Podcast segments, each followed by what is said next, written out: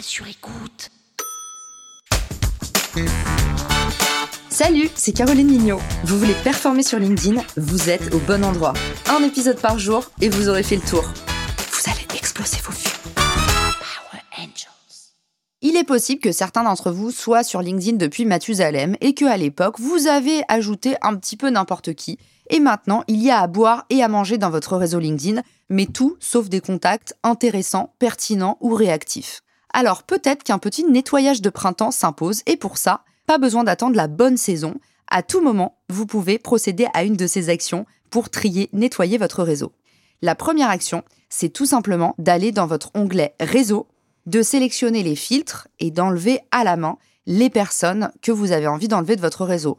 Par exemple, imaginons qu'avant vous étiez dans l'IT, vous pouvez vous dire bah maintenant je ne veux plus jamais voir de personnes, je ne veux plus jamais entendre parler de l'IT, ni voir de personnes en relation avec ce secteur abominable, je plaisante bien sûr, mais du coup vous pouvez décider d'enlever de votre réseau en utilisant les filtres toutes les personnes qui travaillent dans l'IT. Ou imaginons que vous ayez euh, une audience qui soit euh, principalement anglophone. Moi, par exemple, quand je suis rentrée des États-Unis, je n'avais que des anglophones. Si vous avez envie d'attaquer un marché francophone ou de vous développer une audience francophone, peut-être que vous avez intérêt à écrémer votre réseau et du coup, vous pouvez également utiliser le filtre des langues, par exemple. Vous avez d'autres filtres, l'école, le secteur, la langue du profil, la catégorie de service ou même des mots-clés. Autrement dit, depuis l'onglet Réseau, si vous ajoutez sur Chercher avec des filtres, vous avez vraiment les moyens de vous offrir un nouveau départ sur LinkedIn. Si vous utilisez les filtres depuis l'onglet Réseau, vous allez pouvoir directement supprimer la relation. Mais si vous décidez de ne pas utiliser les filtres, par exemple vous avez envie de supprimer un de vos contacts récents ou une personne en particulier, eh ben malheureusement aujourd'hui c'est assez mal fait sur LinkedIn, vous êtes obligé d'aller visiter son profil pour enlever à la main cette relation en cliquant sur se désabonner et retirer la relation.